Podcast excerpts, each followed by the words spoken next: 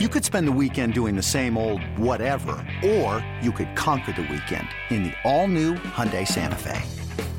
Visit HyundaiUSA.com for more details. Hyundai, there's joy in every journey. The Angels and Mariners wrapping up their seasons on the West Coast. James Paxton on the hill for the M's, going up against Parker Bridwell. We pick up the action in the second with Bridwell rolling along, looking good. Here's the windup to 3 2 and a swing and a miss by Alonso for strike three, and that will retire the side. Here's the pitch. Strike three called. That'll end the inning. Here's the pitch. Fastball. Strike three called. Cano is caught looking. That is strikeout number three for Parker Bridwell. Here's the pitch. Swung on ground ball right side. Rod Robinson Cano diving to his left, off his glove and into right field. A base hit for Mike Trout. Leadoff single for Trout here in the bottom of the fourth inning. Cano was shaded toward the bag, had to go way to his left, dove for it. Barely glanced and ticked off the webbing of his glove. Great try by Robbie. And there's one on for the Angels. Swing and a miss at a breaking ball. Strike three. Cron goes down swinging. That is strikeout number six for James Paxton. One away for the Angels here in the bottom of the fifth inning. Swing and a miss by Pennington for strike three. Seven strikeouts for Paxton. That is three in a row. Breaking ball. Strike three called. Cowart is caught looking. That is eight strikeouts in a row for Paxton. He fans Cowart. He strikes out Cron. Pennington, Cowart. He strikes out the side. Here's the one two. Swinging a ground ball up the middle. Cano ranging up to his right slides. Can't get there. Cron hits the bag at third. He's coming home. Here's the throw from Hannemann to third base. It's offline. Throw down to second and not in time. Revere, tons of speed, safe at second base. Everybody's safe. And it's now 3 0 Angels. First pitch to Eric Young. Swing club very high, deep out to left field. Gamel might have a play. He leaps at the wall, and it is gone. A home run.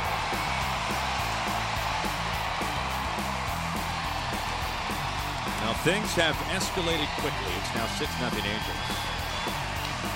The Mariners finished the season with a 78 and 84 mark. Manager Scott Servais spoke after the game. Uh, outstanding effort by, by James Paxton today, and it's exactly what we were hoping to see, and I think what he wanted to feel walking off the mound uh, at the end of the year. So, you know, he was in, in rhythm today with his delivery. Saw the ball was coming out really good. I think he had eight or nine strikeouts, and you know, last day of the year, guys are up there kind of in aggressive mode, but you know, he did a really nice job. I was glad to get him out of there after six innings, and you know, it was an up and down year with the injuries for him, but performance-wise and what he did, he really took the next step for us this year, and, and you know look forward to, to, having him for a complete season next year, uh, which is the goal. And bullpen is kind of running on fumes right now. Yeah, it, it, it is. You know, we uh, you know we give an opportunity to you know Chase Simmons and Garton, some of these guys here at the end of the year, and, and Simmons has shown nice signs, like his stuff, like his arms. You know, pitch execution and, and you know handling situations need to get a little bit better, like all young pitchers. But uh, you know, and, and, and Pazos, I said when I when I took him out of the game, he really did give us everything he had and he is was running on fumes. He didn't get the uh, get Revere out there on the base hit up the middle, but uh, he's given us a good effort all year, and that's really what I did. Walk around the clubhouse here after the game and let guys know how much I appreciate their effort, how they go about their business. And, you know, we got a really good club, uh, makeup wise. The talent is there. We got to stay healthy and put it together for an entire season. That's going to take consistency, but I like the makeup of our club. I've said that from day one of the year. I still feel that way, but you know we got to get better, and uh, it'll be up to us to address some things this offseason. Go forward from there. What did they tell you on the play? Uh, he said he made two steps towards second base. Uh, I got blocked off where I sit in the dugout. You really can't see past first base, and uh, I I did not, quite frankly, agree with that. Uh, you know, he did not make an attempt to second base, in my opinion, at all. But you know, it's it's a judgment call. Uh, you cannot review that play, um, and, and Jerry Meals was pretty uh, confident that he did make an attempt. So, um, you know, uh, big play in the game. And, you know, it would have been nice to have a leadoff runner on there. Um, obviously, Jerry saw it different. Nice moment for Marjama. Great, you know, hitting your first major league home run. Certainly, we had uh, Hannemann do it last night, and, and today, and he smoked that ball. Uh, like what I've seen uh, out of both our young guys. You know, they hadn't been in the big leagues before.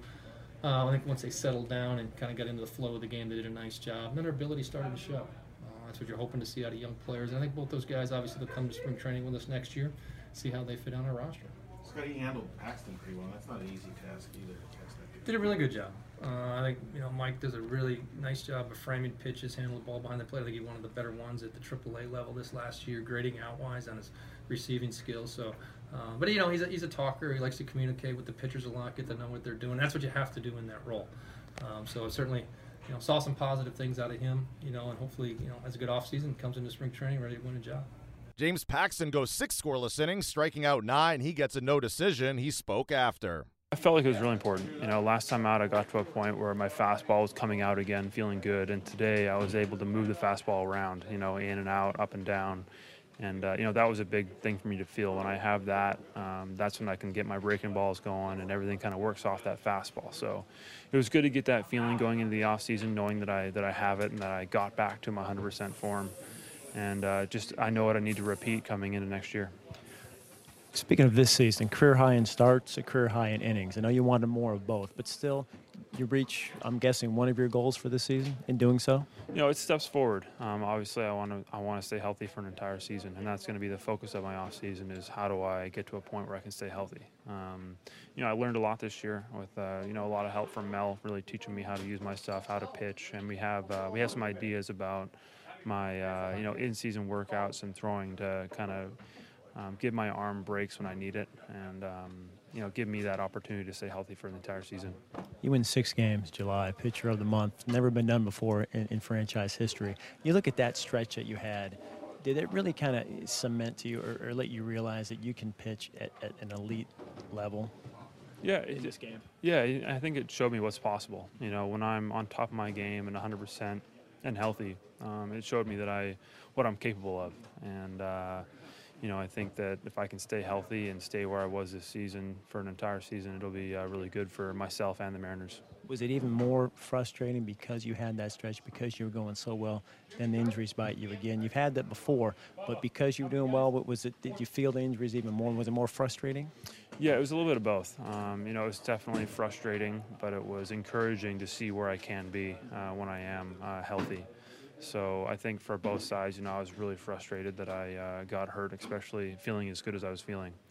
Um, but on the flip side, you know, the success that I had when healthy really showed me what I'm capable of uh, if I was able to throw, you know, 32, 33 starts in a season, what, what could be possible. So that's my focus. I'm going to focus on the positive and, uh, you know, just how good my season was when I was out there and uh, focus on taking that into next year for the entire season, hopefully.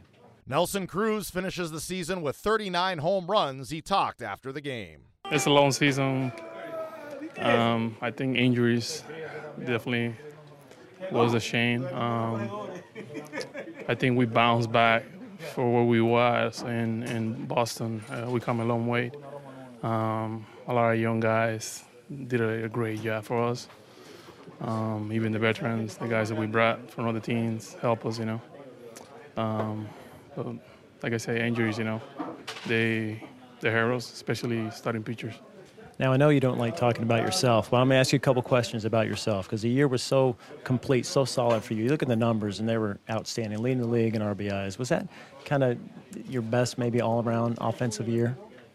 Yeah, I think. Uh, I mean, I cannot do it without my teammates in front of me. You know, I, I can only drive myself so much, but um, I got uh, good hitters in front of me, um, starting from Segura, uh, Gamo, Mitch when he was on his front, and, and Robbie. So because of that, I, I can drive that many RBIs. You drove yourself in 39 times. Obviously, very aware of trying to get to 40 for the fourth straight year. What was the last game or two like? What was that last at bat like? It wasn't. You're trying? It wasn't fun. no, but trying to get was, there, obviously. yeah, it's not good when you try. You know, it's not. I, don't I mean, uh, it's totally different when you play for something than than yourself, and um, I really had to like push it to try to be like that. Um, but I'm happy, you know, with with the end. Um, definitely was a shame we don't we don't win where we want to go as a team.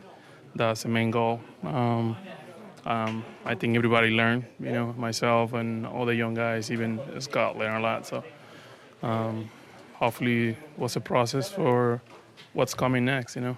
Another strong season for Robinson Cano. His team, though, finishes six games under 500. He talked after the game.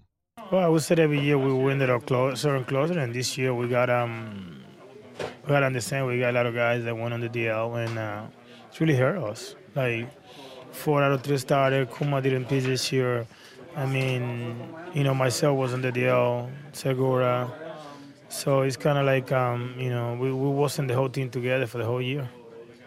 A guy like Segura, a, a guy like the outfield, all rookies, uh, the experience they gained this year, even though you guys don't make the playoffs, do you feel the team and certain guys really kind of took a step forward and you can see kind of the good news and what's coming up next year? Well, honestly, yes. I mean, we, you know, I'm the kind of one that, um, you know, appreciate everyone's effort here. I know the bullpen battle the whole year. I mean, they pitch a lot in the the first four or five months of the season. I mean, we just makes it really hard for them. And you know, toughest game at the at the end in September because are one to get you energy. And um, you know, like I said, when you lose a starter and you have to use your bullpen, they're not going to be that fresh at the end of the season. So, but I mean, we, we cannot blame anyone. Or, but I think if it would have been healthy, it would be a better team some numbers for you, some pretty important milestones 300 home runs, 500 doubles, pretty elite company. So, from that standpoint, was uh, that kind of success maybe kind of make, makes a year a little bit better for you? Well, no, no, I don't. That, that's not gonna make it better. I mean, you know, you happy at the day that you has done other stuff, but um, at the end of the day, it's about winning. I mean, we're losing. I mean, you have to pack now and then go home and uh, just get yourself for the next season. I mean, that's not that's not what you want as a player. You want to be able to uh, go to the postseason and uh, you know enjoy those moments. The Mariners' season is complete as they finish with a 78 and 84 mark.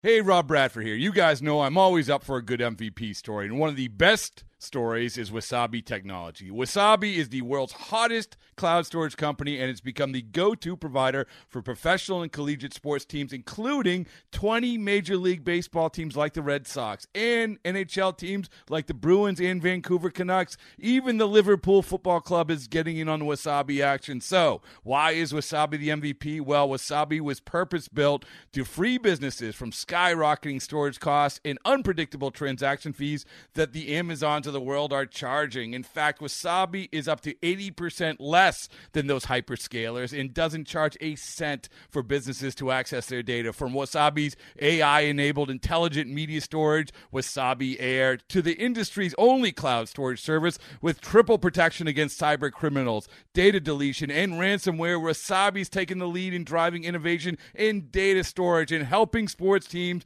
to unleash the power of their data. Wasabi, another Boston based championship team.